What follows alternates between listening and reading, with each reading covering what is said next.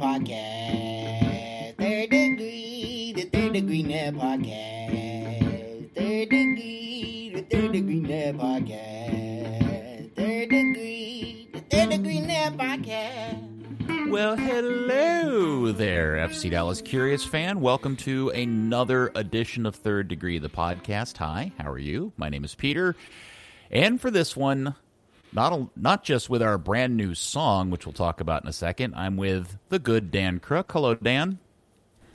Hey, Peter. How are you? I'm good. Are you good? All well there in Crookland? Uh, everything is wonderful. Did you know that the wonderful Pappy Check intro really pairs nicely with watching Peter Vermes crying in his press conference on repeat? I, I did not know that, but I suspect you'll be tweeting out that new hybrid video audio uh, sometime here soon. Don't put me to work.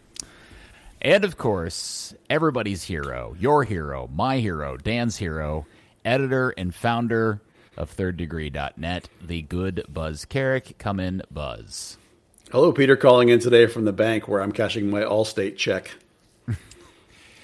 So, You may uh, not Buzz, know that reference. uh, yes. Uh, so, Buzz, we got a new theme song for the pod from uh, from your friend Pappy Check. Yeah, I mean, we we joked about that. Well, not half joked about it. We were actually relatively serious about it when he sponsored the podcast a couple weeks ago, and uh, I contacted him, and he was happy to do something. So it took him a couple weeks. We whipped it. He whipped it up for us, and it's great to have a personalized theme. It's pretty exciting. So credit to him, and and you know, thanks for Pappy Check helping us out. And you can of course find him all over Spotify and Apple Music if you like what you hear. All right, I had I would not have considered uh, the uh, genre of down tempo blues, but uh, we'll hear it once you glue it all together. I'm sure it's going to work great. So thank you, Pappy Check. We love and adore you too. All right, well, I think it's time to talk about the elephant in the room, the thing that everybody's been talking about for the last few days. Are you guys ready to do this? I suppose we have to do it, don't we? Well, I kind of want to. Do you not want to talk about this? Uh, not as much as you do, I think. Um, I kind of wish it would all go away, but uh, I think we have to do it service because it is kind of one of the biggest deals of the year in a year of insanity. Guys, guys, just just burn it all down. It's great. So this all started on Sunday night when Buzz tweeted a link to a podcast I had never heard of before, and I normally would not have listened to it because I generally hate podcasts, especially one with just random people on a Zoom call. Um, and but because of some weird, vague urgency that Buzz included in his suggestion, I decided to listen to it Monday morning. I guess this was Monday morning, and um, I it starts off, and my first immediate reaction is, how did I not know that DaMarcus Beasley and Gooch had a podcast? Probably because it's called The Crack, which is the worst name ever for a soccer podcast. Um, but I was kind of digging it, and all a and they, and because they were lit, you know, interviewing Reggie. And all of a sudden, I hear Reggie say something, and I have to stop the podcast and rewind it one minute and go back and listen to this again because I could not believe what I thought I had just heard. And sure enough, it is exactly what I heard. And for anybody that hasn't heard it yet, this is the audio of Reggie Cannon making an accusation that in the day after the booing incident and his comments about the booing, where he called it disgusting, he is uh, making the claim that FC Dallas uh, wanted him to apologize and had hit, handed him or provided him some sort of pre written statement. And for anybody that hasn't heard it, here that audio is right now. I want to give the real answer, you know. So the day after um, the game happened, I made the comments and they saw that a little backlash was starting to happen.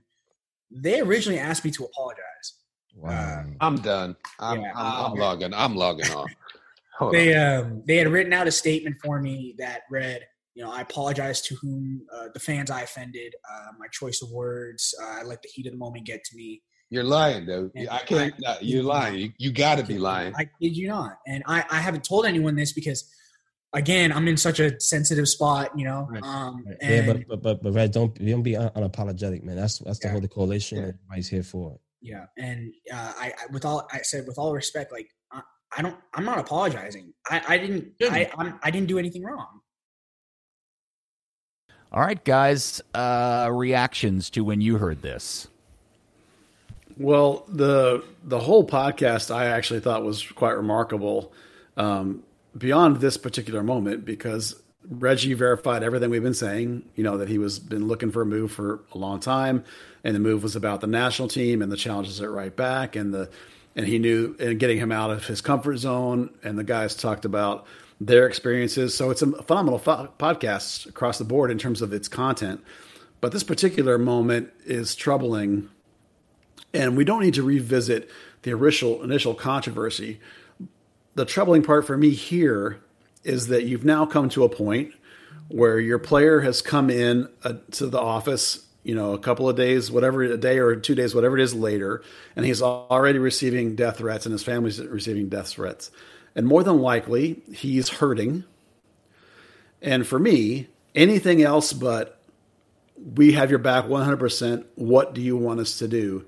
Anything but that is the wrong response to have had with Reggie. Now, the he said, she said, which we'll get to later, uh, who knows what really went down. But the bottom line is when a player needed unconditional support for beyond whatever you wanted to think about outside of the room, in the room, he needed 100% and he didn't get it. And that's the problem for me.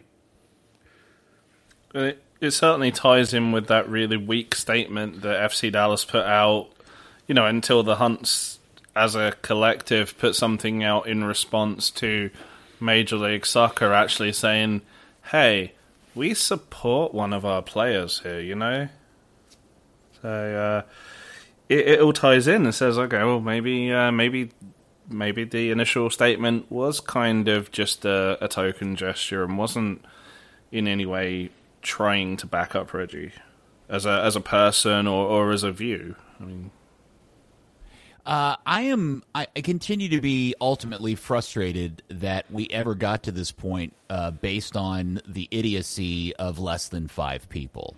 I, that continues to drive me nuts. That we've all allowed a, a, handful of idiots to create all this noise. And I will continue to point the finger at the club's decision stupid, idiotic, immature, amateur decision to put Reggie in front of the media after the game that night. That is by far the triggering event that caused all of this in the first place. It was so unfair to Reggie to ask him to comment on something without the full context of what had happened that night. He's down on the field. He doesn't really know what's going on. Um, he just they had just lost an embarrassing game to a, an expansion team. He's frustrated. He's got all this stuff going on, and of course, Reggie rightfully just kind of speaks his mind, and that is the beginning of all of this. But I thought what Reggie's comment in here was fascinating was that the request, uh, if you really go back and listen to Reggie's uh, the way he kind of parses this out, I don't think the death threats and stuff had happened at this point because he actually describes it as after a little bit of controversy had flared up, the next day they came to me and wanted me to apologize. And then I think uh, more alarmingly, and this goes against what you know Dan Hunt said last night in front of the game, is he actually starts to somewhat paraphrase slash recite the actual statement that he claims they wanted him to read.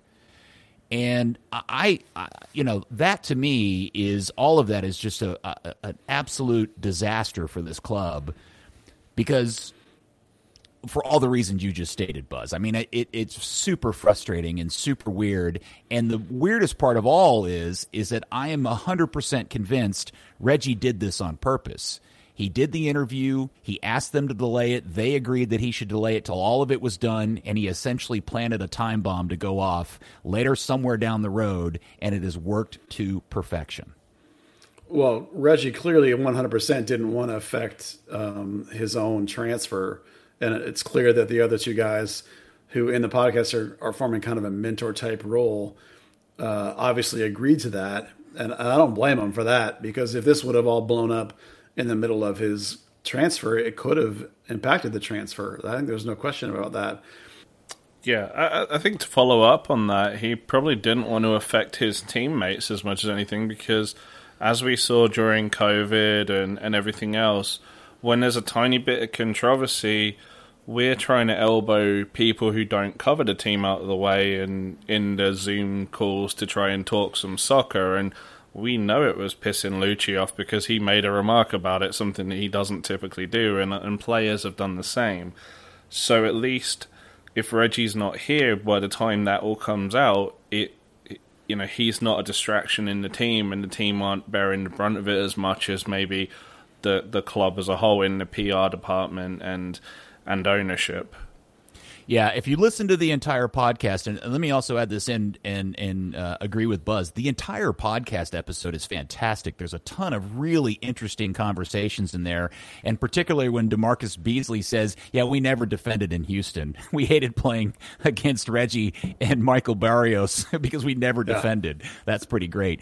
Um, but the other part of the, that I wanted to bring up about it was what happened in the after effects. So what what happened was, is I heard this, I cut the audio, and uh, we tweeted it out, and it or I tweeted it out, and it immediately started going viral. Um, Grant Wahl retweeted it, Taylor Twellman retweeted it. Damn him. Um, pretty much every major soccer, Jeff Carlisle, every major soccer media guy got a hold of it and retweeted it. And to date, I think it's almost at 150,000 impressions. I've it, that like that's like 100 times more than anything I've ever put on social media before. But the thing that, that I was really shocked by uh, in the reaction to it, and I think it's the singular thing that if I am Don Garber, Major League Soccer, Clark or Dan Hunt that I would be worried about was the almost universal 100% condemnation and immediate acceptance of everything Reggie said as 100% truth and how that turned around on that club. Nobody seemed to want to stop and go, wait a second. Well, let's hear the other side of the story. Everybody was just ready to light FC Dallas on fire and throw them in the garbage can. Yeah, I think that FC Dallas has not developed a lot of goodwill in this regard. You know, uh, you know the soft um, first supporting thing, and then having to come back later. You know, the, then the subsequent game of putting everybody in the locker room rather than having come out. You know, the Hunt family has a tradition, has a long-standing support of conservative issues.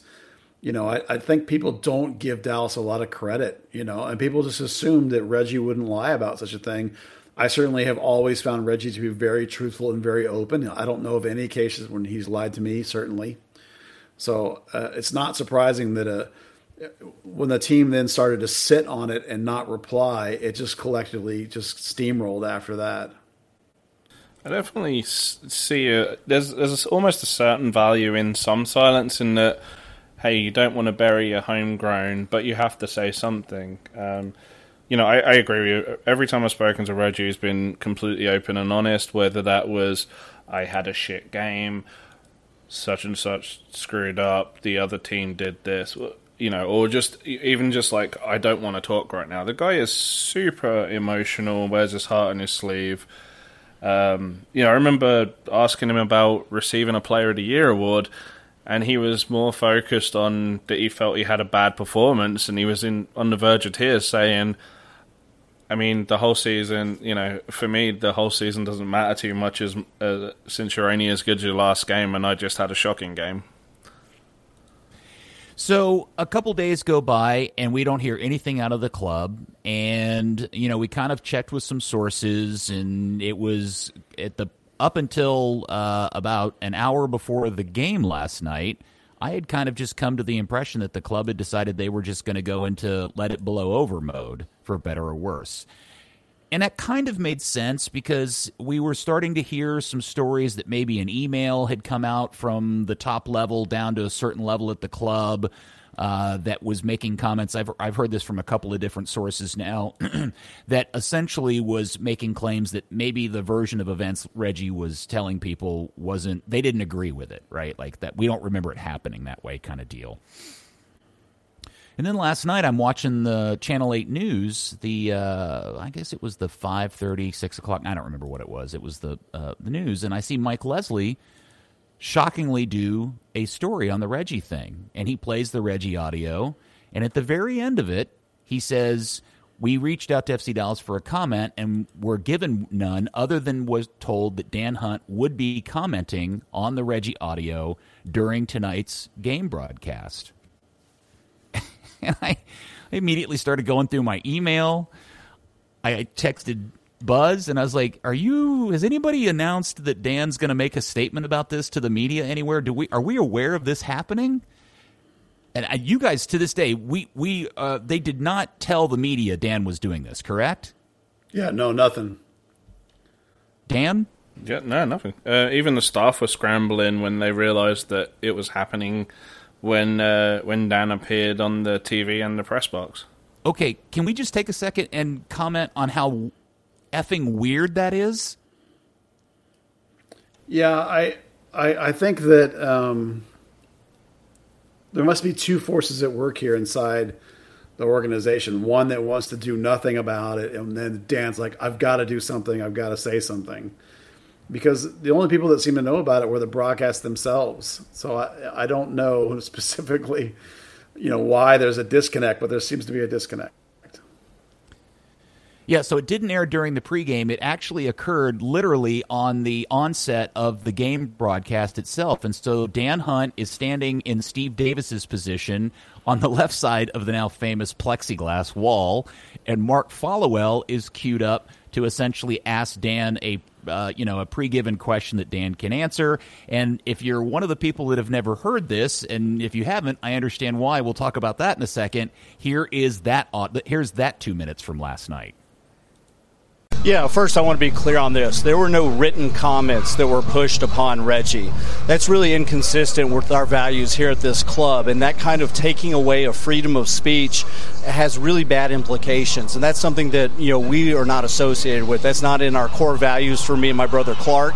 Um, and I, I was sorry to hear those comments, but we met with Reggie the day after the game and talked to him about upcoming media opportunities and how he wanted to go through this and provide different opportunities, and he declined those opportunities. Those are well within his right, and we respect him. We love Reggie Cannon. He's an unbelievable young man. He was a great player here, um, and I was just sorry to hear that because that's just not consistent with our core values at FC Dallas. We would never push a written statement upon somebody that disagreed with that, what their stance was on something. In the aftermath of those comments as well, there was a narrative out there, Dan, that the national anthem incident is what was the impetus for her, his uh, transfer from FC Dallas to Boavista in Portugal. How would you address that? Yeah, there, I mean, there's no truth to that. Reggie came to us with a plan wanting to go to Europe about 18 months before, and we worked with him after his contract extension, and we gave him our word that if an offer came and it was acceptable, and this was obviously pre COVID, that we would transfer him. Obviously, the offer wasn't quite what we expected, but it was a great opportunity for Reggie. Um, we were worried a little bit at first because it's a new league, new opportunity, but Boavista had made the commitment to sign players, including there was talk of Alberth Elis going. So we wanted to make sure, and they had a plan to play Reggie Cannon. You can't have players go to international teams and not play. That totally destroys their development. And so Boavista had a great plan. Reggie wanted to do it, and Clark and I lived up to our word to Reggie Cannon, which was to transfer him. All right. Uh, there's a lot to unpack here. Uh, any particular comments you'd like to start out with, Buzz? Well, yeah. The the first is that um, there's been some complaints, and this is not a defensive Dan, by the way. The first is there were some complaints that he looked wooden, that he looked like he was reading something, that he maybe he was reading a teleprompter. And um, uh, what I would say about that is that if, if you've ever had a chance to talk to Dan Hunt, and I have, and this includes whether you have a microphone in your hand or not, this is just kind of how he talks. He tends to recite these sort of preconceptualized ideas in it that he has and then puts those out there for you. And then if you circle back to the same topic, you'll pretty much get the same talking points.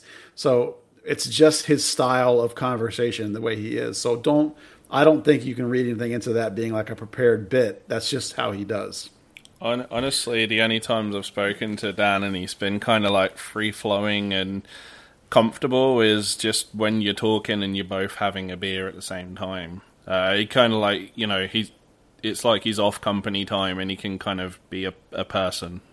Yeah, there is very much an off mic slash camera Dan Hunt and an on mic slash camera Dan Hunt. And what we were seeing last night was the on mic slash camera Dan Hunt, which is Robo Dan Hunt. But let's really drive to the point in the big question here. Is Dan ostensibly calling Reggie a liar?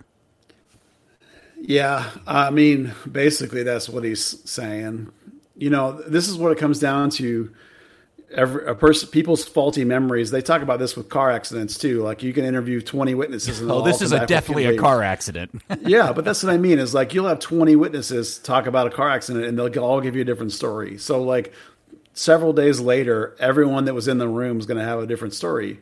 Now, I'm not defending the team. I'm just saying that there's no way to really know unless somebody digs up a recording of the conversation. But I don't I don't think it matters. Now you remember I went back and I said when we first started, I said the big mistake for me was that in the when when Reggie is starting to have all these difficulties, these death threats and all this and the controversy that you should have been all about support and you weren't.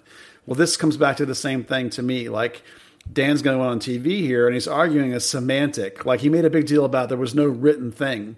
Well, honestly, who cares if there's a written thing or not? The the point was is you went into a meeting and offered the guy options. It's like you don't want options. What you want to do is say you're our guy, and they didn't do that. And so now you go on TV and you and you're trying to defend that. Again, what you should have done when you went on TV is, is say we misplayed this with Reggie in that first meeting. That's our bad. We should have done it differently. But now we're here to say that we 100% 100% support the kid and want to do everything that he wants us to do. That's what they, they should have had a mea culpa and said, my bad.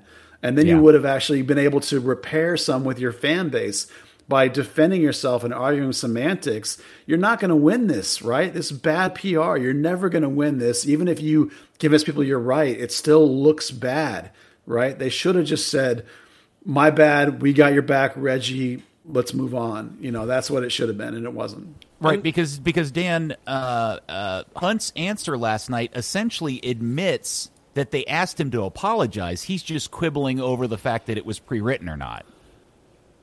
Yeah, he's you know he's saying uh, they didn't hand him a statement, but they gave him that and a bunch of other options of media availability. Well, why are you putting him up on a pedestal in front of a camera? What good is that going to do? The only correct answer is to say, and if they can stay socially, um, you know, they can sit on the on the fence socially and say, "Hey, regardless of your views, booing the players and particularly throwing a bottle on the field is unacceptable. We back our player in labeling that action disgusting. That's not labeling the FC Dallas fan base disgusting. It's not calling FC Dallas fans racist as a whole, but is saying the action of something that goes against the code of conduct that all fans have to adhere to when they buy their ticket is disgusting. Okay, so a couple of other things that I, I, I want to unpack from this.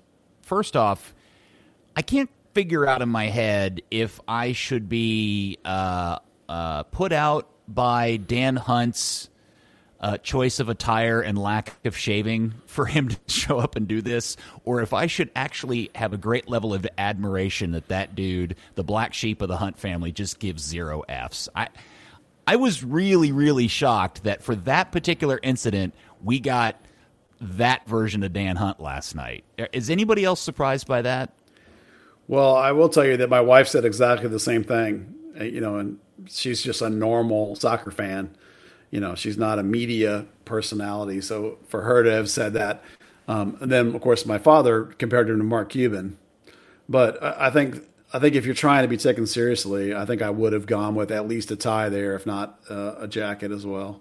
My wife doesn't know Dan Hunt from anybody at the grocery store, and she saw it. She was like, "Who is that? And wh- why is he on television?" And when I told her the story, yeah, she too was uh, pretty surprised by that. So, uh, the other part of it is i i that I, I I'm really trying to screw my head together as to why, like, what they thought was going to come out of this, um, and how they thought this particular statement would help, because on the heels of them putting this in their game broadcast, they've not posted it to their website. They've not shared it on social media. They haven't transcribed it and put it anywhere. The only way anybody would have ever seen this was either A, they happened to flip the game on exactly at 7 p.m. or 7:30 and caught it live, or they happened to catch the tweet that you, we put out yesterday, uh, Buzz, which is me literally shooting the video in real time on my phone from the screen of my television in my kitchen and posting on social media. And I can't figure out what that what does that signal to the to the fan base that they I, is that they're embarrassed by what Dan said or they just figure they've done it and now it's over with? What? Yeah, that's the confusing part. That's what I said about there being what I meant about there being two maybe two competing concepts inside the organization because you know, once Dan decides he's going on, he's going to do this, you would think it would be down to the team to disseminate it, you know, out as here's our official statement. But they seem to be attempting to bury it at this point. So maybe, maybe the reaction wasn't quite what they anticipated, and now they don't want to trumpet things and make it any worse. Um, I, I, I, I'm really honestly, I'm very confused about the whole situation. You- They've you know- not done a very good job with the PR on this one. just uh, going back to the whole uh, appearance thing, I wonder if it's a case of because you know we have to remember that, that Dan Hunt does indeed go into work at eight eight thirty every morning, and he's he's in his office. If this was something that was just sprung on him really late, and he's like, "Hmm, don't really have the time to to drive down, pick up, get changed, get all uh, cleaned up, and get back." And and also, you know, to play into that, if their attitude is, well, if anyone asks, now we can say he's made a statement, he's not commenting any further. Oh, I'm sorry you missed it. Oh no, we don't have a record of it. Yeah, I, I I think Buzz is onto something. I think there's a an internal conflict over this stuff. I don't think, in my heart of hearts, as critical as I am of this club, that they are fundamentally or, syst- or systematically racist. I just don't think they are. I think they're con- a conservative family, yes, but I. I they employ too many people of too many nationalities and colors and give them money and do all kinds of good things. And and and, and by and large I think Dan uh, Hunt in particular is known as a guy who uh, you know floats around in a lot of different societal circles of of, of different flavors. So I, I, I don't I just am confused by how they choose to handle this, and I'm very worried for a club who is just it just it just seemingly was universally accepted as 100% truth. And I'm not suggesting that Reggie's telling uh, inaccuracy or lying or anything. I just thought, wow, if everybody's just willing to accept it that way, if I'm on the outside, if I'm in the inside of this, I'm really worried that everybody was just too willing to accept that as 100% truth and light us on fire. I feel like they have absolutely fumbled this on like five separate occasions, and they've rather than trying to put out fires, it's almost like they keep getting in their own way. And this organization, in terms of, I agree with you by the way too that I don't buy for a minute there's any racial bias in this organization. They have way too many uh, oars in the water in different communities and different cultures. You know, this can you can go all the way back to the Cotton Bowl, you know, and the Hunts taking over the team. The Hunts just stumble with this thing, with this soccer thing. They never have quite. I don't think Dan and Clark have, uh, despite being soccer guys, for some reason they don't seem to 100% always understand the soccer market and world and mentality, and they continue to stumble with this thing. You know, just over and over and over. It's like each time they've misplayed it and gone the wrong way and it's it's true almost across the board with this organization that the on the field product, the way the academy runs, the way the first team runs, we love all of it based on the fact that it is a short budget. Based on that, they do the very best that they can and they perform. But the whole rest of the organization, all the time, is just a cluster. They're just always just screwing these things up. And I and at some point, you just accept that like it's just how they are. They're just crap at this stuff, and it's what it is. Yeah, it, it, it does confuse me because of the, the family names ties so deeply into U.S. soccer at large, right? And then even more in, uh, importantly is the family's ties to the NFL and the danger that they put themselves in with something so vital to them. I mean, this is the same family that just won the Super Bowl right and Yeah. and I, I don't i can't figure out how two things can be so different from each other uh, and and be essentially the same operation I, I i i can't cotton that in my head Well, you can go, you can go. pardon me. Hold on. You can go all the way back to the decision to go to Southlake when they took the team over. Like everybody that knew anything about the burn and knew anything about this market in soccer knew that that was a horrible, horrible idea, and they thought it was a great idea. And like since then, it's like they just continue to make all these horrible decisions about soccer. They just don't get it half the time, and it most of the time.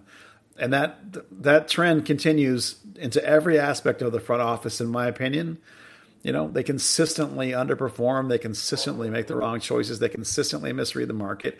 And once again, with their player here, I'm not even talking about the overall political aspects behind this. I don't care if you to flip it on its head and you had a really conservative player and a really conservative player had to make a bunch of protests. They still have not made the right choices in how to support the player, how to deal with the the now mad section of the fan base both ways, because now you have both sides of your uh, of this controversy pissed off in the fan base. I mean, because they listen, we hear that they've lost sponsors and lost fans because of the BLM protests, and now they're losing fans and they're losing support because of their failure to support Reggie. So they've screwed it up both ways. What are they Yeah. doing? I was To really quote Taylor Twellman, what are we doing? yeah, I was. I don't know if you guys have seen this, uh, and shout out to him. Uh, day one, season ticket holder, fan of the Dallas Burn, Parrish Glover, uh, tweeted out today that he's decided just to kind of skip the rest of the season until he can uh, get the sense that the, the club's got their stuff together on this issue, and that that to me is a really damning statement because Parrish is about as hardcore uh, uh, Dallas till I die guy as it gets. Yeah, former And- uh, third degree writer emeritus. Yes, and by the way, he's one of many, many fans that I've seen do this. But to your point, Buzz, I've also seen a fair share of fans that are still mad that the team allowed the players to kneel during the the national anthem still in the first place, and and are Yeah. still pissed off about that. Yeah, so. Yeah. Uh, they are stuck in the middle. I still think there's a better way of handling it, and I do find I don't know if you guys I don't know if you guys saw the news last night and have heard the story about the local advertising uh, agency here in Dallas called the Richards Group. Have you heard about what happened to them yesterday? Yeah, actually, one of my best friends in the world worked for them for like a decade, so I'm well aware of that incident. Yeah. So just so that anybody listening to the pod, the Richards Group is the largest independent ad agency, uh, and it's based here in Dallas. And there's a, a and, and there's a really old guy that runs it. And they were reviewing a new Motel Six commercial they had put together, and apparently he said in the meeting that's too black, and that will turn off their. I can't believe he said this. That is too black, and that will offend their uh, uh, white supremacist uh, uh, uh, customer base, that that, that portion of their customer base that are white supremacists, and that caused Motel Six to drop them. Dr Pepper dropped them. Um, all, I, but the reason why I bring it up is is that he essentially admitted it. He owned it. He put out a really thoughtful and interesting statement yesterday. I don't know if it's going to put out the fire of that, but the way they handled something that is a thousand times worse than what happened with the Reggie FC Dallas situation, the way they managed that that, crisis management uh, activity was way better done than anything they've been doing up in Frisco for the last three or four days. Well, the Richards Group is a phenomenal company that has done many, many amazing campaigns that anyone listening to this podcast will have seen. It's a big, humongous, gigantic, amazing advertising firm. Now, he might have killed this company with this thing, but they certainly know how to run campaigns and how to spin things. And it's a totally different level of professionalism. Uh, you know, this moment aside, that company, uh, unfortunately, there's a whole lot of people that are going to lose their jobs probably, but you know, that's a company that knows how to spin and knows how to do PR. And clearly, FC Dallas does not. And as I, as you and I have both said, and I think Dan has said, they have misplayed this both ways across the board, and now they're made their entire fan base mad both ways. You know, quote unquote, both ways, all that kind of garbage. But um, you know, we care about, I care about the mechanics of what they're doing, the execution of what they're doing, and not the politics behind it. And I think they've just totally jacked this thing completely in every way possible. Dan, if if you had been working for the club and they came to you and said, "Dan, how should we handle this?" What would you have done? I mean, exactly what we've been saying. Uh, you know, what it boils down to, it doesn't matter your position on, on social issues. The, you know, Reggie's comments were in regards to an an action taken by half a dozen people, and that action is something that is an ejectable offence, and it goes against MLS's code of conduct, and you take the easy road out. You say, "Hey, we stand with our player." You know, abuse uh, abuse against players isn't tolerated. Objects being thrown on the field isn't tolerated, and you kind of skate on by. You don't you don't poke the bear. You just kind of address the high level issues.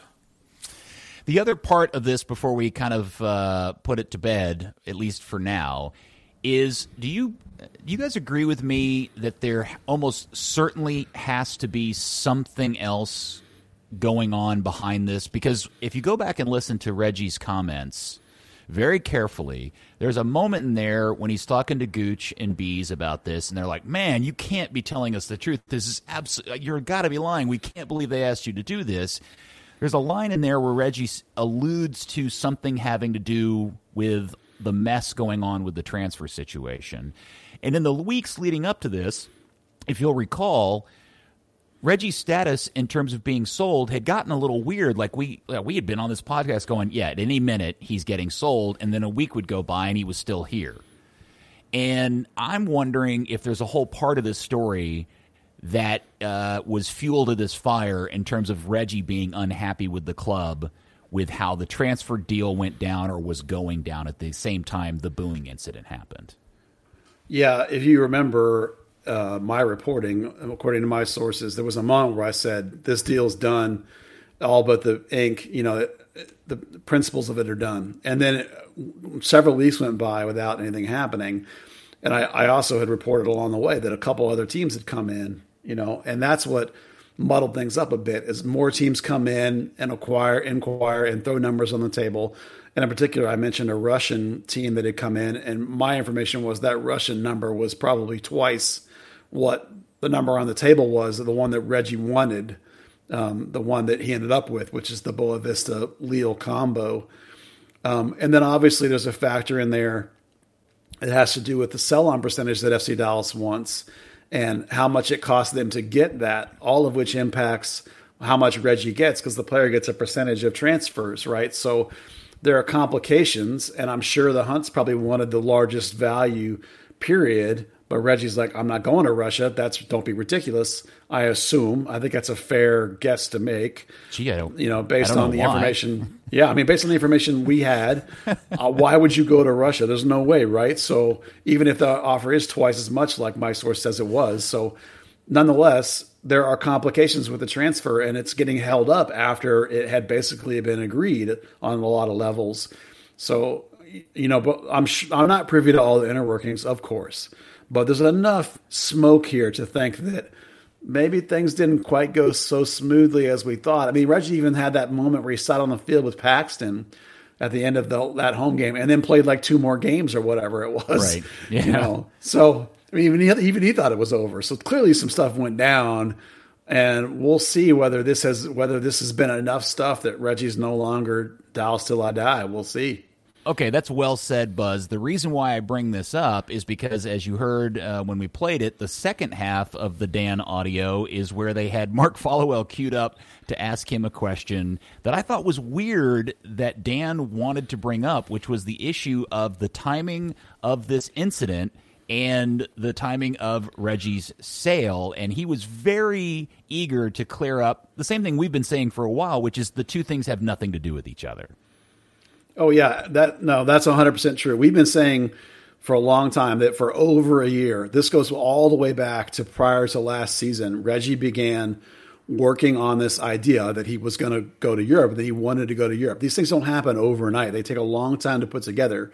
And so we we've been talking about Reggie going to Europe since I think it was middle of last season when we started talking about it on the podcast. And Reggie on the Cracked podcast, he specifically mentioned that you know it takes a while and Dan Hunt said something like, We've been working on it for 18 months.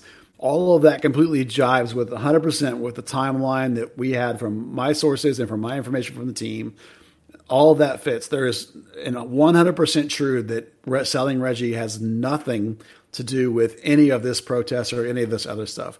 This is all about for Reggie competition with the national team to be the World Cup right back. When you're looking at Dest in Europe and you're looking at um, Yedlin in Europe and, and you want to be the best guy, you have to get to Europe and challenge yourself. And he talked about the podcast, he's talked about taking himself out of his comfort zone.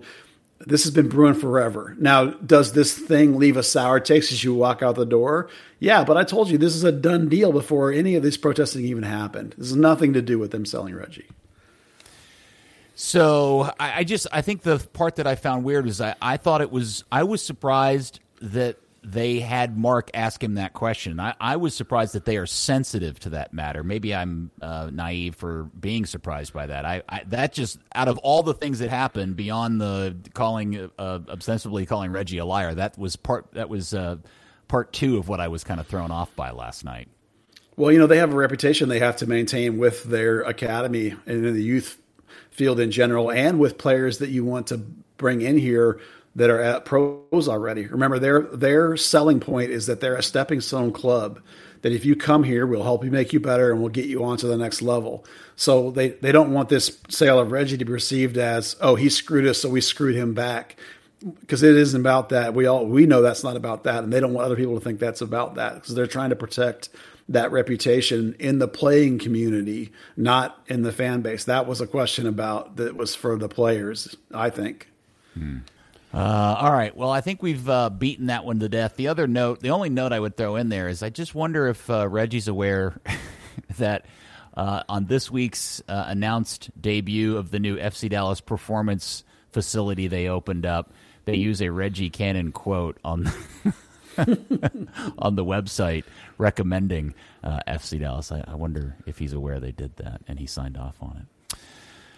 Um, okay, guys. Well, let's move on to the next topic, which is FC Dallas 1, Sporting Kansas City 0. I watched this game today. I did not watch it live last night, so I was watching it on television, and I thought it was boring, Buzz. I did not think it was a very good game of soccer to watch. Well, somebody else I know that watched it on TV said the same thing, but in the stadium, I thought it was fascinating because of the crazy difference from first half to second half and the shenanigans with Vermes and the delaying and and all that stuff to me was just absolutely phenomenal. I thoroughly enjoyed it. And then I of course the win giving the comeuppance to the Kansas City is always a good thing. Dan, um, were you there? Were you Dan? Were you there last night in the in the press box? Yeah, yeah. So, uh, just real quick, I'm assuming the reason why it was more exciting in person is because you got to enjoy all of the Peter Vermes antics that they were not showing on television last night, and the yelling and the screaming and the pouting and jumping up and down. Yeah, it was it was kind of funny. Uh, partway through the second half, you know, Vermes never sits down. He's always like hunched up on something or screaming, and then he just gave up, sat down, and crossed his legs, crossed his arms, and pouted. but there was a it was kind of funny actually. Speaking of Vermes, there was this weird thing at the end of the game. Um, you know, obviously he goes to berate the fourth official, and then does. I don't think he like acknowledged the the other officials, but he races to Andres Ricaurte, and we're all up in the press box like, are they gonna are they going to come to blows? And then next thing you know, he gives him a hug and then walks off. And like, that was that was weird. That was like Oscar Pareja weird. that is weird. That is very strange. I that Peter Vermes is uh, an odd bird. So Buzz, let's talk about the game a little bit because uh, you were tweeting very quickly that uh, Kansas City had decided to give Dallas a little bit of its own medicine and sit in a low block of a of the infamous four five one, and uh, also a big ladle full of time wasting. Yeah, uh, if if you've ever seen Kansas City play, they do not play in a low block. They come out and play. Now it's not necessarily you know a super heavy possession game, but they play.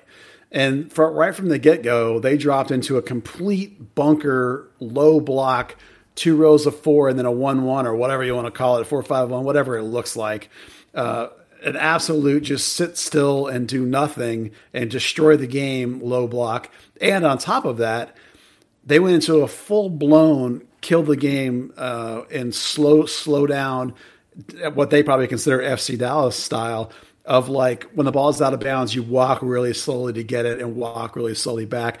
The end zone guys started counting how long the keeper was taking to get the ball and do goal kicks when the ball would go out of play, guys would walk really slowly. When there was a corner, rather than have a guy close take it, a guy that was near midfield would walk really slowly over to get the ball. The referee, like five minutes into the game, is already telling them to hurry up and started giving yellow cards really rapidly. And to me, that was hysterical. I'm like, that's so funny that that Vermes is still so mad about the delaying that he's going into this complete destroy the game look uh, just to sort of prove a point almost. And they went all the way to halftime doing that, and it was working for most of it until Dallas finally scored. The real interesting question for me is at halftime they brought on three players, including Johnny Russell, who's a great player, and so they clearly went into a now we're going to play and now we're going to go for it mode. Well, would they have done that if it, if the Dallas hadn't scored and got up a goal? Would they have, or would they, would they have stuck in the slow? I don't know. Maybe they wanted to just try and take away half the game and shorten the game. I don't know again, but it was absolutely fascinating. And that was the part I was enjoying thoroughly. I mean, I was actually giggling to myself watching these Kansas City players stroll about the field waiting for the ball to to come back to them. You know, like it, it, was a it was a free kick. They wouldn't go get it. They would just stand there and wait until somebody brought them a ball. It was I've awesome. Got, I've got to disagree on the funniest part of the game. It was uh, like ten minutes before the end when Gianluca Busio steps up to take a free kick outside the box. He looks really determined in his run up. The SKC players are hustling around in the box, and he passes it gently to Michael Barrios ten yards away. for um, all of the, all of the praising and adulation that we've thrown out on this podcast for Busio, and then he farted that free kick away like that. That was uh, pretty fantastic. I've yeah. got to say, um, you know, talking about like the antics and everything else. Um, and, and FC Dallas, I, I, you know, I asked a couple of people about, hey, you guys don't do well with a low block, and you did very well with a low block, and it was just kind of funny to see that uh, SKC almost like shot themselves in the foot trying to frustrate Dallas with the worst executed low block because the fullbacks were get and wingers were just getting behind Jaylin Lindsey and whoever was on the uh, on the uh, the other fullback position at will. It was ridiculous. Yeah, Adi, uh, I think his name is. Yeah, it was funny. Uh, now, again, on television, you didn't really pick up the time wasting, and in fact, you really didn't even notice it until uh, the referee came over and gave, I think it was Adi, uh, a, a, talking to for wasting time because I guess the ball rolled out for a throw in, and instead of just picking that ball up, he walked all the way down to the wall and picked up one of the clean balls and brought it back. Right. And the referee, and then Steve and Mark pointed out that uh, it looked like Kansas, it, you know, Vermes was trying to enact some revenge on that. So that that wasn't as obvious, at least to me, on the TV broadcast. Um, but the, the what I found interesting was the fact that once Dallas does score that goal and they get to the second half, they essentially they ostensibly traded low blocks against each other. Well, I don't think that Dallas quite into it when it's a low block, but certainly once Sporting Kansas City decided to play, then Dallas, you know, went back to their more normal system they use against Kansas City, which is they're not in a super hurry to get it back um, you know, and they, they press high and then drop. So I, I think you're right. No, they didn't go but, into f- two lines of four, but you see what I'm yeah. saying. They they decided to shut up shop a little bit themselves, and it and and and Kansas City was having so, some success uh, banging on Dallas's door at least early in the second half with it. Well, that's the that's what, why it's so funny the first half because they clearly completely just gave the first half away just to prove a point, and that's why it's so hysterical because they they had some of their best players on the bench and just saved them for the second half. It was really weird. Now, in your uh, post game, your great new feature that you do, your three quick thoughts video that you put up on social media in minutes after the game, you made the comment uh, that is, uh, you made a comment that highlights the difference between what Luchi does with fullbacks and what Oscar used to do with fullbacks, and how that related to the one goal in the game. Yeah, uh, before I do that specifically related to that is that Kansas City attacked down their left side 51% of the time, which Mark. is a clear indicator that they thought that uh, Bryan Reynolds was the weak spot defensively. And then Reynolds, with his pace, just proceeded to just shut down everybody that came into his zone. And even Busio tried to go right at him one on one, and Bryan just handled it easily. So I enjoyed that aspect. But the part you're talking about that led to the goal – is that we've talked before about Luchi's system with the attacking outside backs. And what happens is when you have an outside attacking back, you overload the offensive third of the field with an extra player. Well, in Luchi's case, Luchi actually wants, specifically wants both outside backs to go at the same time. Now, Oscar never did that. Oscar was always, when one goes, the other one stays back. It was always one or the other. He was very adamant about it. They worked on it training all the time, recognition of when the guy's going, oh, it's my turn to go back. Luchi, 100% all the time in training, go, both of you, same time. He wants a double overload, particularly in a low block. And that goal was a cross from Reynolds clearly looking for Hollingshead. That wasn't a misplayed cross. That was a long cross to Hollingshead, who was wide open on the other side. And so the double overload broke the block, and it was perfectly effective. And it would not have happened under Oscar. Yeah, Bryan Reynolds had two, three, four really, really quality crosses in that game last night that the team just could not convert. Yeah, he, at this point, I think it's pretty clear that he's the best crosser on the team, um, without any question. I don't think there's anybody on the left side that can cross hardly at all, relatively speaking. Ryan's okay, and Barrios is had been probably the best, probably been the best crosser before now, but clearly I think at this point it's Reynolds. His balls are both driven and low and accurate to people's feet in dangerous spots. Uh, and at this point, he's one of the most dangerous attackers on the field uh, for this team, and he's a right back. Yeah, so in the uh, moments after the goal, there was a tussle uh, between Barrios and their goalkeeper Melia. Did did we ever figure out what that was about, or was that just Barrios being Barrios? I think it all started because uh, Franco Jara got up in Melia's face. I mean, I assume it came down to the, you know, there's always shenanigans with trying to kick the ball away or keep the ball, or do something, and the fact that you know the goal hit the post hit the back of Melia's head and went in. So there's a, a certain element of shame after all of their shenanigans. Did they decide that was an own goal after all? Dave awarded it to Hollingshead. I actually asked him about it and he kind of shushed me. Really? Because that was not going in; it came off the post. It He only went in. The, He hadn't seen it because it went through a you know it went through a bit of a crowd of players. So when I asked him about it, it was the first time he he heard that it wasn't direct in. I, I think they've decided with that bit that if like if a player doesn't like try and kick the ball, if it just bounces off, then that that doesn't count as an own goal. You have to make a soccer move or something for it to be an own goal. Like that's why it's okay, not. Dean Blandino. I'm not saying that uh, that's. I mean, that's funny, right? I'm just saying that, that I believe that's the case because it, you know, because I, I mean, it went off the guy clearly, right? Yeah. But it's not an own goal. So I was watching little tiny Michael Barrios, uh, uh, uh, you know, run up and, and get into it with Melia, who's literally twice his size. And I had this suddenly, you know, the you know the annual MLS player survey they do every year, where they ask them all these questions and everybody anonymously answers. oh yeah, I love that You, thing. You know what they need to add? They need to add who's the biggest jerk on the field, and I guarantee you Barrios is going to be top what two, three on that list. Oh, well, he's up there. Yeah, he makes people really mad. But um, I, I do. Do you want to say? You know, we do know the thing that started it.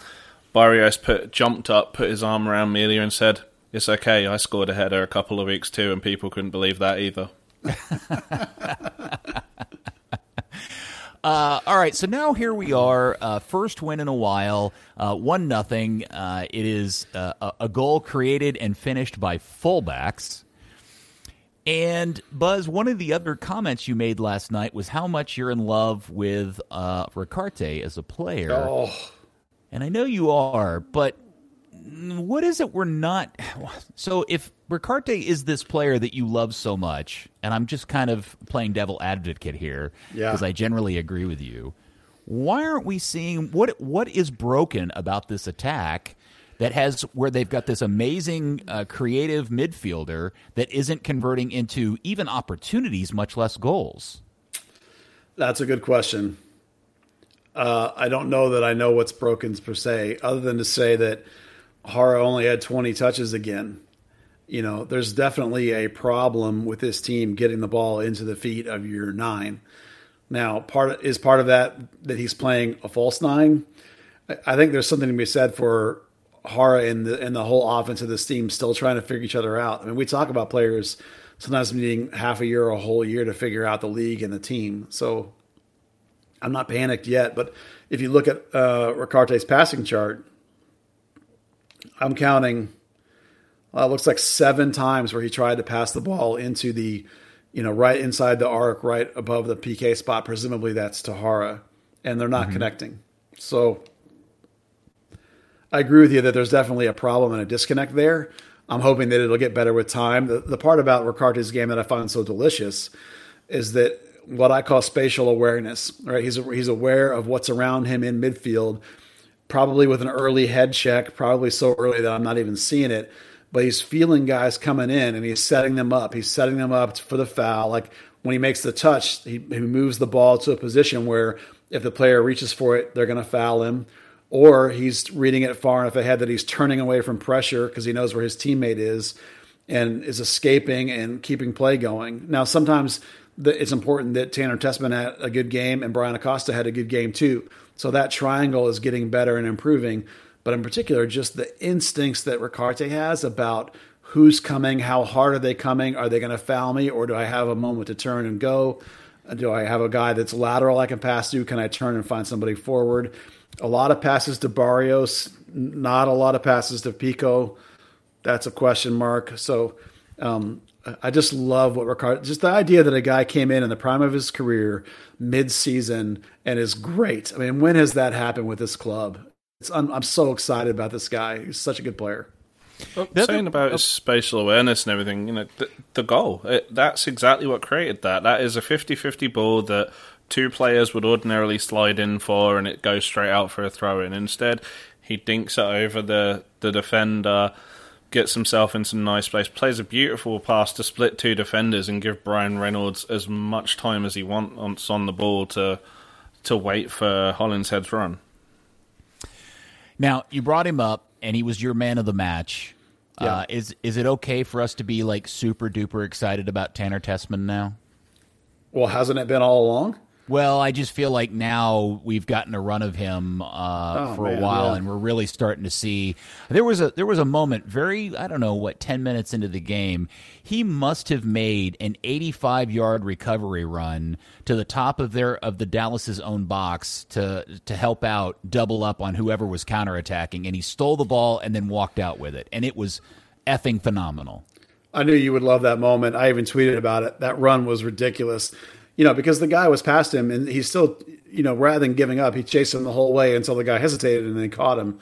It was such a beautiful play in terms of defensive effort. That's why we talk about Tess Tessmann being a, a pure eight and maybe he could even be a six. I mean, that's basically what he was playing was as a six. He's a deep. He reminds me of Matt McKeon. You remember Matt McKeon? Oh, yeah, played for, for Kansas sure. City back Yeah. in the day, like a deep lying six, but a playmaking six.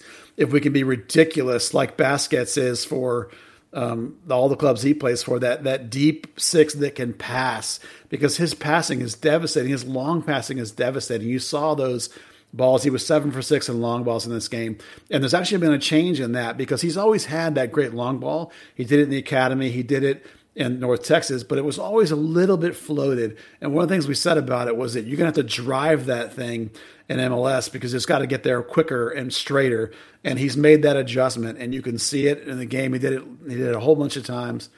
The kid is just a quality, quality player. Size, strength, confidence, awareness around him. Plays defense, plays offense phenomenal player. I don't think there's any question that he should keep his starting spot. I mean, I don't care that Thiago Santos is now rested. That that game was so good from those three guys. I don't think you can take those three guys out of there. I think they keep their spots. Okay, but what? Okay, but uh, so in, in for you right now, Santos is sitting. It's not Acosta that comes off the field for, and and Santos comes back on. Yeah, no, I think you go because I don't think that either Acosta or Tanner really are a pure six. I think you have to double six them together to make it work, which is basically what they did. I mean, even Ricaurte at one point checked back and was kind of in that position. This goes back to that triple pivot idea that we've been kicking around for since Lucy Ball started, basically.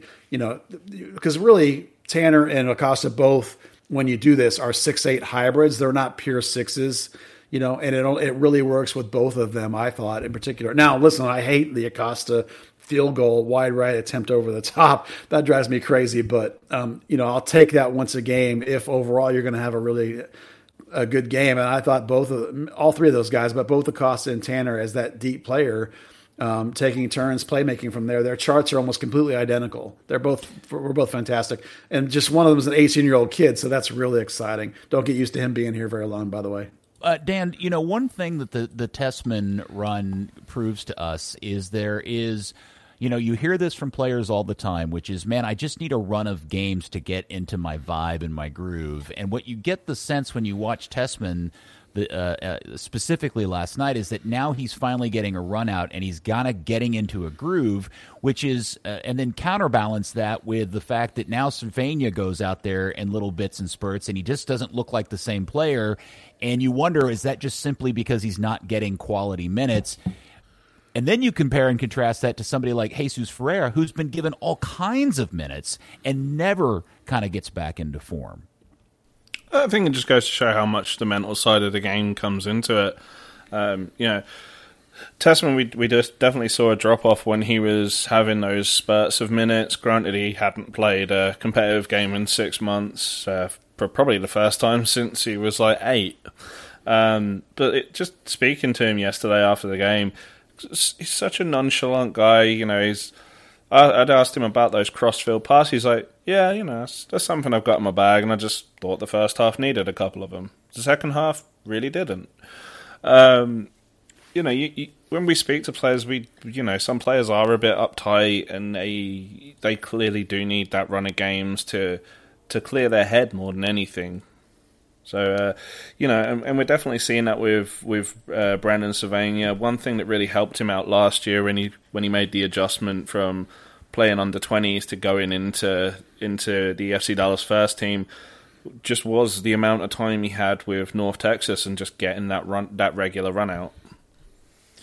Uh, and then let's move over to this other subject. In the 57th minute, a beautiful, beautiful ball is played essentially to the penalty spot to an onrushing Franco Jara, who is marked, but then he takes a shot and blows it wide. And I immediately thought to myself, if that was Cobra, if that was Christian Coleman, we would be screaming bloody murder and tweeting funny tweets and all of that. But no, it is our million dollar man, Franco Jara, who has now not scored in how long? Uh, I didn't count, but I had a funny tweet about long? it.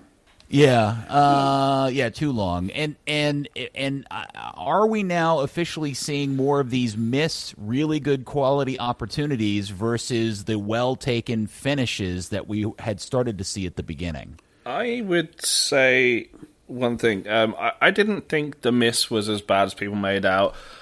Barrios had no right making that pass. That got through an almost impossible angle, and he got to it pretty late on his left. I thought, honestly, the volley from the Hollingshead cross was probably worse when he just slammed it straight at the keeper when he definitely got enough on it to direct mm. it. Yeah.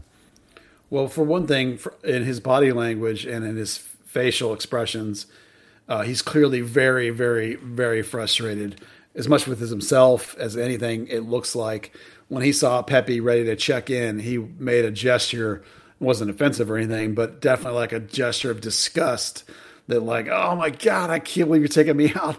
You know, none of us have played at this level, but we've all been in that moment where like you feel like you're so close and it's just not coming. You're so frustrated, and now you're getting subbed out. You know, so the guy definitely is feeling that frustration. So I think it's just mentality. I think it's just now he's he missed a couple, and so now he's thinking about it. You know how it is when a striker's thinking about it.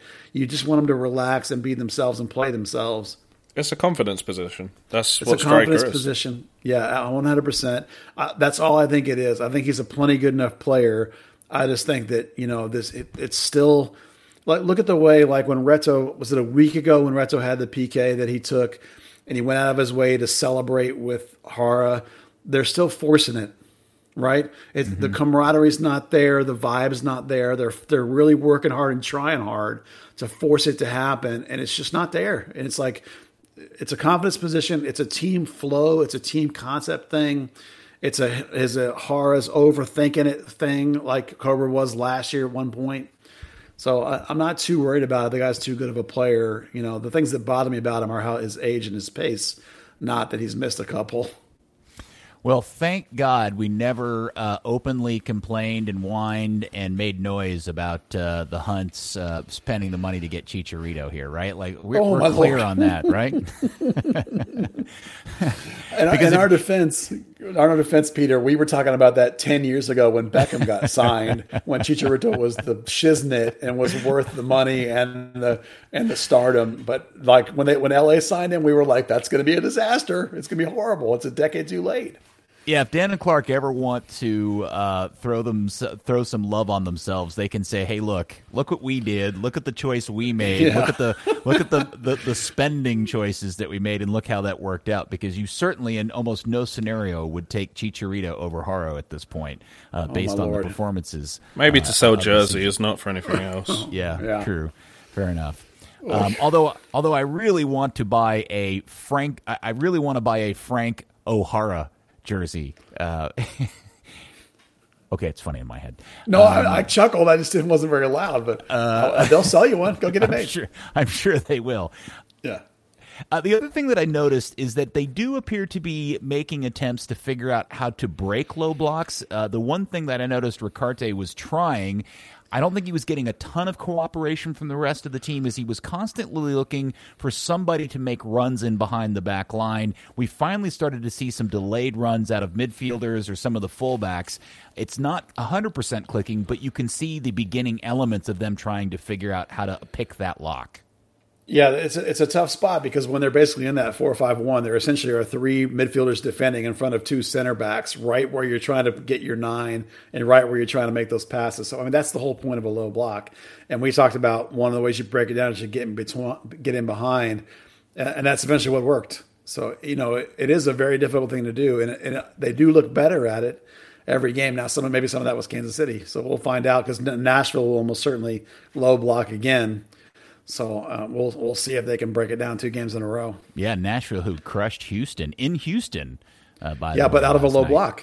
I mean, they were in a low block counter. I mean, Yeah. even the, their reporters were talking about it on their twitters. Uh, do we have to say something nice about Bressan today? I thought he was good.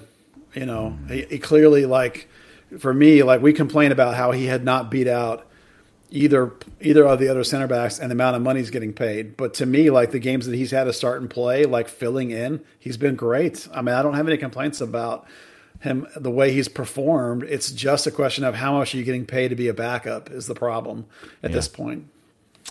So uh, before we uh, finish talking about the game, we we do need to talk about the incident at the very end of the game. Have you guys spent any time watching the replay? And and I, in fact, Buzz, what I really want to hear is since you were there at the game, what was your live action reaction to the non-goal call? Well, the, my first reaction was, "Uh oh, I've wrecked it" with my tweet about how good Jimmy Maurer was. It's always That's about my fault. you, isn't it? It's always yeah, about it's always you. about me. Uh, soccer gods are watching. Um, my thought, my first thought was, "Oh my, that's going to go. That's going to be a uh, decision by the referee. That's going to be a what's the word I'm looking for? Uh, Controversial? a judgment call. It's going to be Oh, a judgment okay. call, or whether that's a goal or not. Because whether that's a goal or not depends on how protective of keepers you are. Right? Because I mean, Jimmy basically tackles the guy. I'm on the other end of the field, and I could see that's kind of what happened. But the guy run. Jimmy was standing foot, and the guy runs to him, and then Jimmy takes him down collectively. So arms up, tangled up, whatever.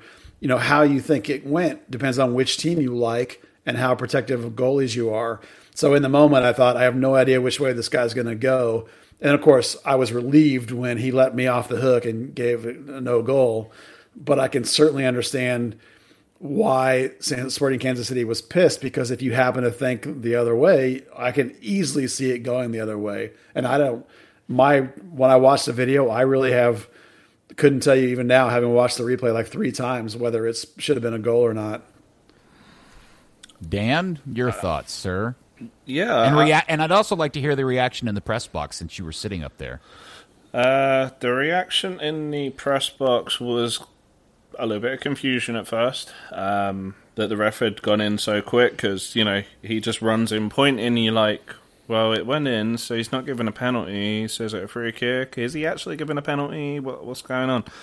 Um, you know, in in live speed, it, it's definitely a judgment call. Um, on seeing the replay uh, a bunch of times since, after seeing a kind of 50-50 split on things, um, one thing kind of sh- stuck out to me that maybe prevents the video assistant referee from getting too involved is that um, you know um, Jimmy parries the f- the cross into the path of uh, Gadi Kinda. Ironically, someone who FC Dallas was linked with.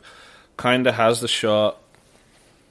Jimmy palms it up, And then at that moment, uh, Gadi kind of actually drops his shoulder into the chest of Jimmy, uh, which is kind of like the oh fuck it, I'm going to take you out. I'm going to just take you out and see what happens.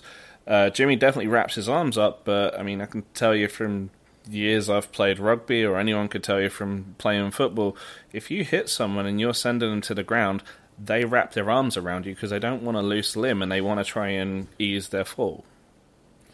I thought it was interesting that after the game, Vermes commented that they were told the VAR official did review it and deemed it a foul on the sporting guy. So they were at, they were livid that it, VAR said it was a foul on their guy. So at some level it was reviewed, and some level the the VAR re, uh, agreed with the referee that it was a foul. I thought this was an interesting case for, uh, you know, I constantly say that I love video review, but I think it needs to be limited to real time speed only. Like when you start introducing slow mo into anything, you can almost change uh, your mind about, you know, anything. Like slow motion just makes everything look a thousand times worse. And when you watch it in real time, I can clearly see why the referee said the Kansas City player fouled um, uh, Jimmy because he kind of does run into him first, or it looks like he does in real time. It's only when you kind of slow it down and really slow it down that it becomes more questionable as to whether or not Jimmy initiated the contact or not. Um, that that's that was just my particular read on it. But if I'm a Kansas City fan, I can completely understand why they feel aggrieved by that decision. By the way, Peter, I thought you would enjoy the fact my wife said that in the stadium VAR sucks. And so I, I asked her why she said that, and she said because they don't tell you what they've decided. There's no communication from the ref, and they don't put it on the board like what Yeah. the ruling was. Well, so that's- that's, funny. That's like that's exactly what you've said the whole time. And she, out of the blue, the other day, she just told me that, and I was like, "Oh, I got to tell Peter." Well, you're right, and that's one of the weird quirks about how VAR is instituted, which is VAR looks at everything. We only know about the the the the, the incidences where it ends up going back to the center referee, and clearly they looked at it very quickly and said, "Nope, whatever you called was correct. We agree with you," and and that was the end of it. But they don't communicate that back. They didn't, and, and to be honest, Buzz, they didn't communicate that back to Mark and Steve either. Yeah, they, they, they again look. They do a terrible job with communication. The only person they tell is like the coach is on the bench, you know, and that doesn't help the whole stadium or the broadcaster or any of that stuff. Yeah. Imagine that. Oh, you remember how good we talked about this before? How good was the stupid broadcast at the bubble when they had the the communication between Oh, and the yeah. ref? I- so good, and they didn't continue it so bad. Yeah, it solves so many problems and, Yeah. and creates so many opportunities and and It was great yeah, I- TV. It makes for great television. Uh, I I didn't. I said we were going to stop talking about the game after this. That was the last point. But I did forget to bring up one other thing that drove me nuts throughout this game, which is, are we? Is FC Dallas still on the never-ending search for a left wing player? Yes. Yeah. Boy, I thought I thought Picault was terrible, which is a shame because like there's been a couple of games where he's been clearly faster than the the back on his side, and he's phenomenal. He just destroys them. But if he's if he's just as fast as the guy, which it seemed to be in this game, uh, he lacks what I said about Ricaurte. He lacks spatial awareness. Like he doesn't have good awareness of where his teammates are. And if the defender is fast enough, then he's not good at playing like a quick ping ping give and go combo to give him to break himself into space. So I don't think there's any doubt right now that if Mosquera was healthy and Luchi had to win a game, that Luchi wouldn't pick Mosquera, and that's amazing because we think Oh Mosquera God. is terrible. But Yeah. would, don't you agree? Wouldn't you agree that, with that assessment? Yeah, That I, I Luchi get- would pick Mosquera.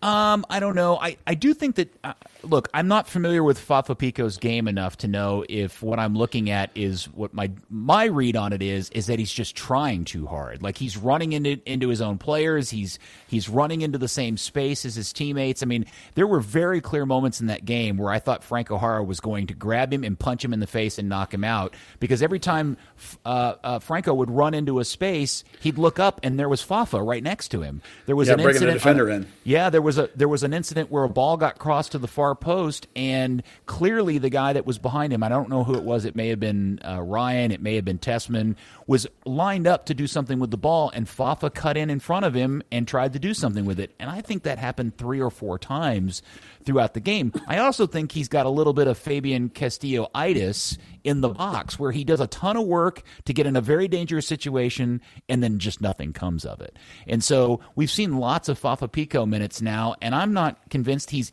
any more or less dangerous than Santi. The only advantage he has over Santi is that he puts out a very high quality work rate and he does a ton of defensive work that Santiago doesn't even dream about doing. Yeah, great presser, but that's what I meant about uh, lack of teammate awareness. Like he keeps running in top of guys, you know, two guys in the same spot for one ball, and it's like you should have known your teammate was there. You know, should have read that moment, and he's not doing a good job with that. Hmm. Um, okay. Well, uh, any other thoughts about uh, Dallas one, Kansas City zero? Now, here, here's you do realize, Dan, what this sets up is that Dallas is now undefeated in its three regular season games against Kansas City. Do they play Kansas City again before the end of the season? Nope. So you know what you know what the scriptwriters have figured out. Dallas and Kansas City are going to play each other in a one-off game in the playoffs, and that means Dallas is going to have to beat Kansas City a fourth time to advance in the playoffs. You can see that coming, right? Well, they won't be able. They won't. That's how that works with this club. The minute it's a playoff game, well, there'll be a conflict there. I don't know whether the soccer gods will decide that they can't beat Kansas City in the playoffs, or they they have to go to Orlando and lose to Oscar. That's the other great, uh, you know, upcoming playoff story. Yeah.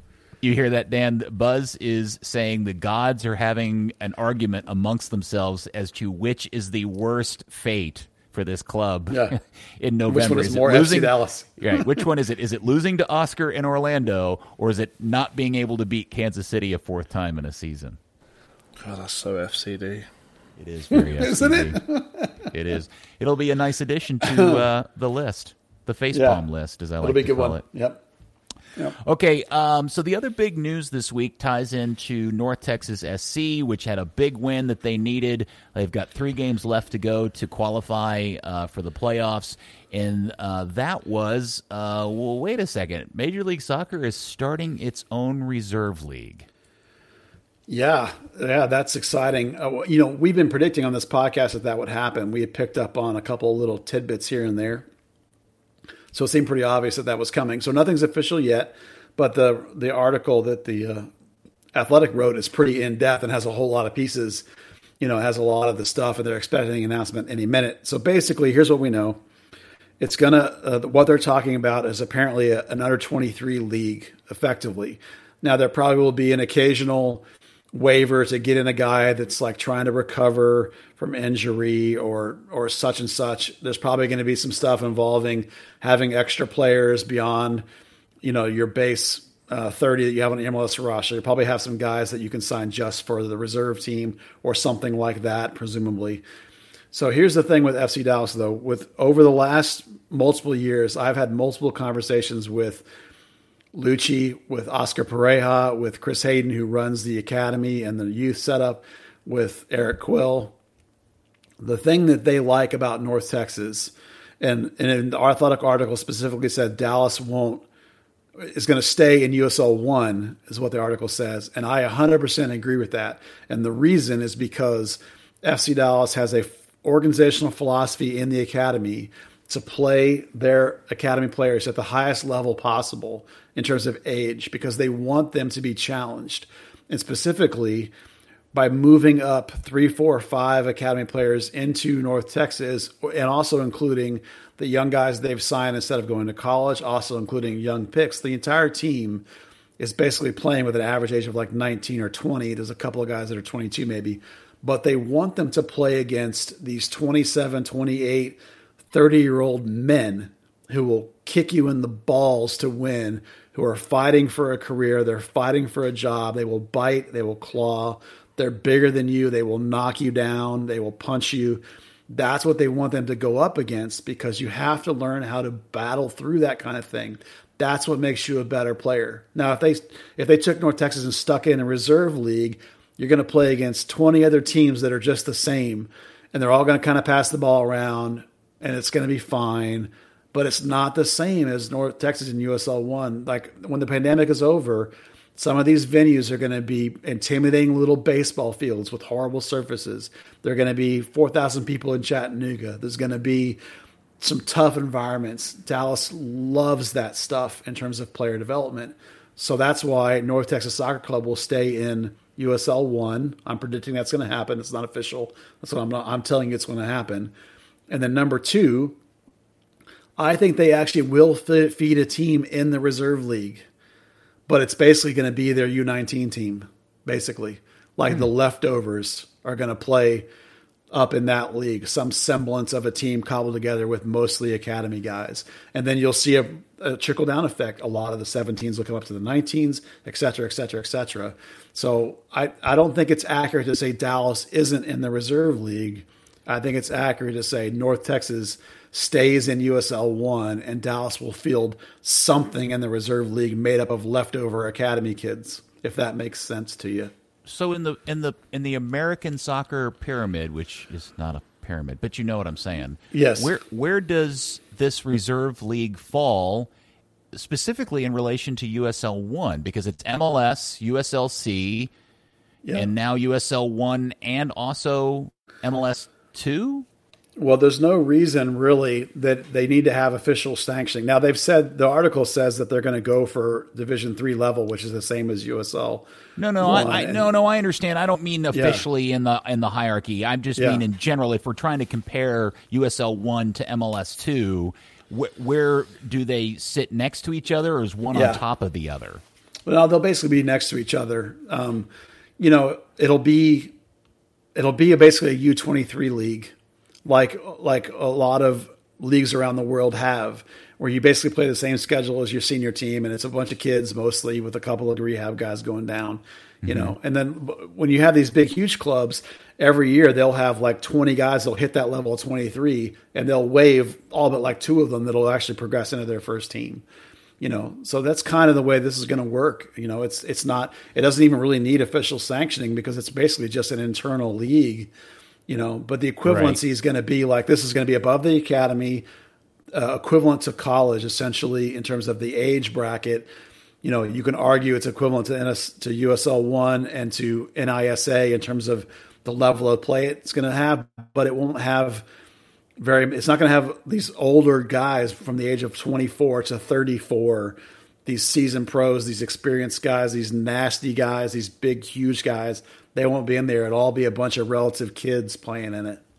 All right, but if I'm, but if uh, little seventeen-year-old uh, up-and-coming hard-nosed center back Dan Crook, who uh, you know his family moved over from England when he was ten, and he's come up through the FC Dallas system, and he's a, a bright, shining new defensive light. Which team does he want to be on? The uh, MLS two team, or does he want to be on the North Texas Soccer?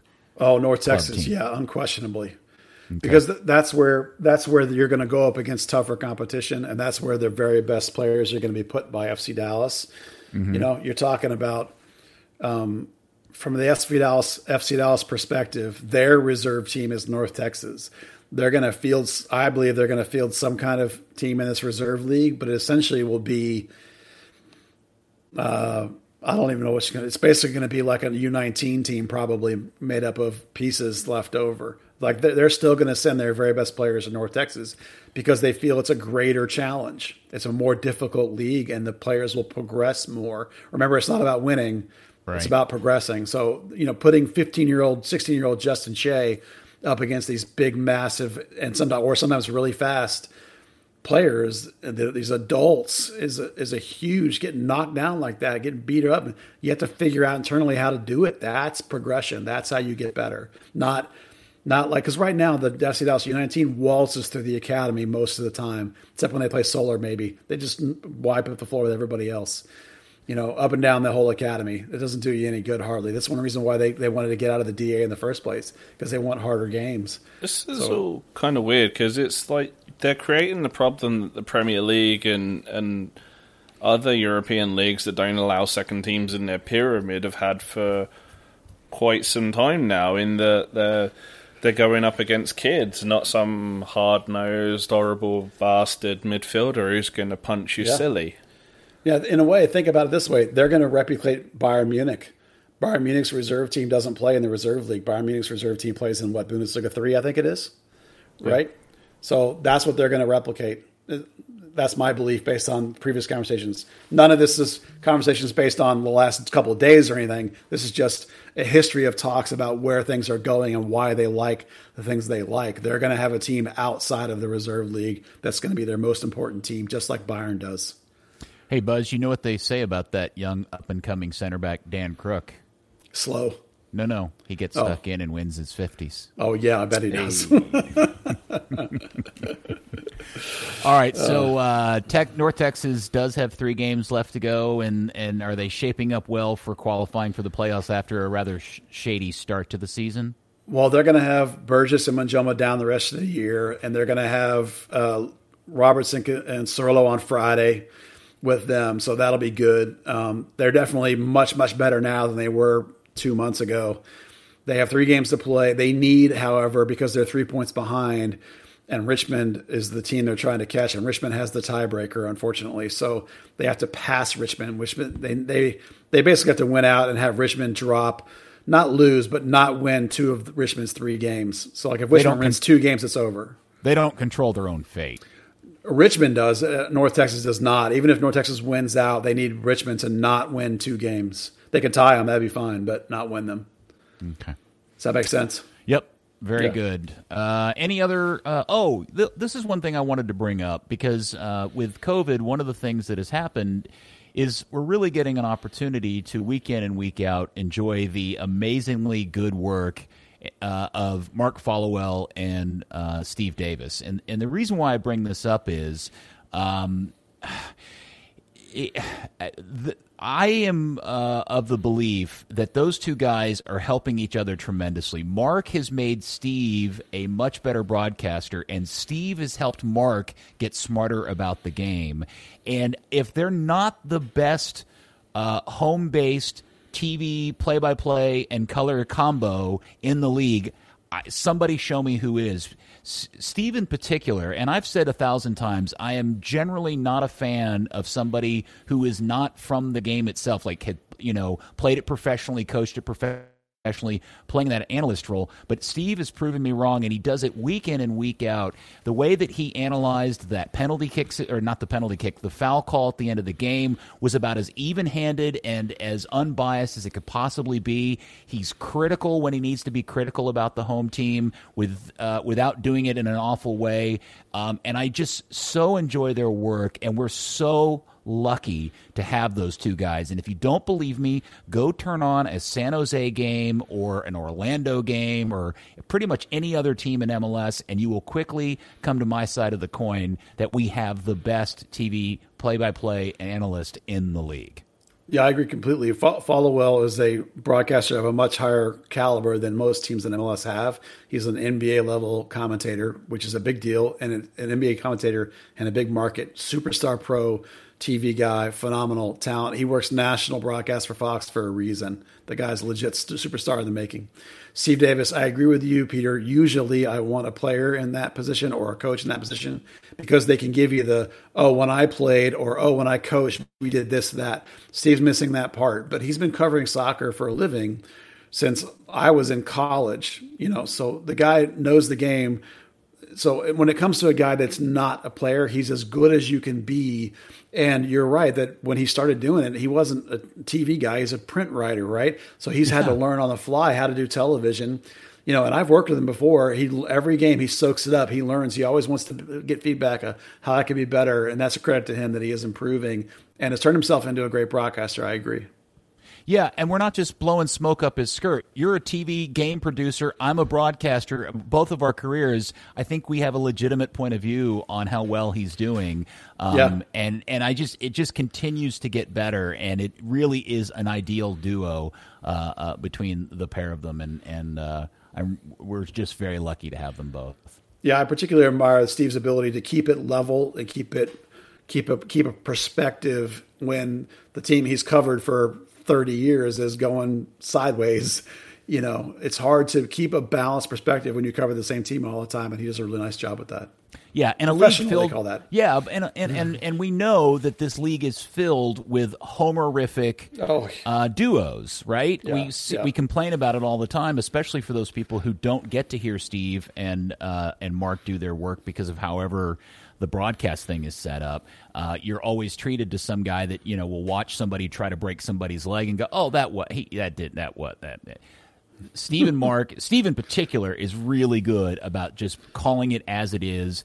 And what I, I don't think a lot of people know about Steve is Steve has played the game his entire life. He's a really nice little player himself, and he coaches. Like he gives his time to his community out in East Dallas, and he has these coaching classes that he teaches kids. So I think he's, I don't know what license he has, um, you know, beyond just covering and writing the uh, as a professional journalist, he actually is a part of the the game flows through his body in the way that it does with players and coaches, and I and I hope everybody knows that because that's part of the reason he's so good at his job. Yep, agree. Well said. All right, Dan, anything you'd like to throw out before we uh, finally uh, uh, stop doing this and go eat dinner? Uh, no, I'm, I'm I'm good. I'm gonna just enjoy some more Poppy Check. Yeah, and uh, you're doing the editing tonight, aren't you? You've got a lot of editing to do, my friend. Yeah, how are we nearly at two hours? Is it Good really? Lord, are we? Are we really? There was a lot to talk about tonight. We never even. Hey, by the way, I just want to say I really liked Luchi's uh, white short sleeve uh, button up shirt last night. That was a, a very nice, sharp look. I thought. You had to get the fashion hit in. I didn't like the tight uh, p- pants though. That's not my jam. Uh, I you couldn't. They didn't really show those on TV. I just they Oh, just yeah. kept showing the shot from the uh, from the from the waist up. So He wears the narrow, the narrow legged. Uh, you know, this is boot country. We like them boot cuts. He wears those narrow legged. He- He's a handsome skinny man, jeans. Buzz. He's a, He's a handsome man. fashionable, handsome man. And Yeah, if you had, if you would look like that, you'd dress like that, Buzz. Coach Gucci. Yep. Gucci Luchi. Yep. All right. Well, Dan, thank you for your insight and thoughts uh, about the Reggie situation and the game last night. As always, I appreciate you, and you make me laugh. Just with my presence. Yeah, yeah, sure. You're like a clown. Wow, You're the pod clown. I'm not Christian Coman. Oh yeah. Oh, Oh, that's mean. And uh, Buzz, thank you, my friend. As always, uh, this was always a fun time to spend with you guys. And thank you, FC Dallas. Oh, wait, hold on, hold on. oh yeah. If you like our podcast and like our coverage of FC Dallas, please give us some support at patreon.com slash third degree. We could use the support and we would appreciate it very much. All right, Dan, Buzz, thank you both very much. Thank you, FC Dallas Curious fan. We will speak to you next week. They don't play again until Tuesday against Nashville, and we'll talk about that and hopefully not much more, if we're all lucky, on another stellar edition of Third Degree, the podcast. Pappy Jack. Third degree, the third degree net podcast. Third degree, the third degree net podcast. Third degree, the third degree net podcast. Third degree, the third degree net podcast. Thank you.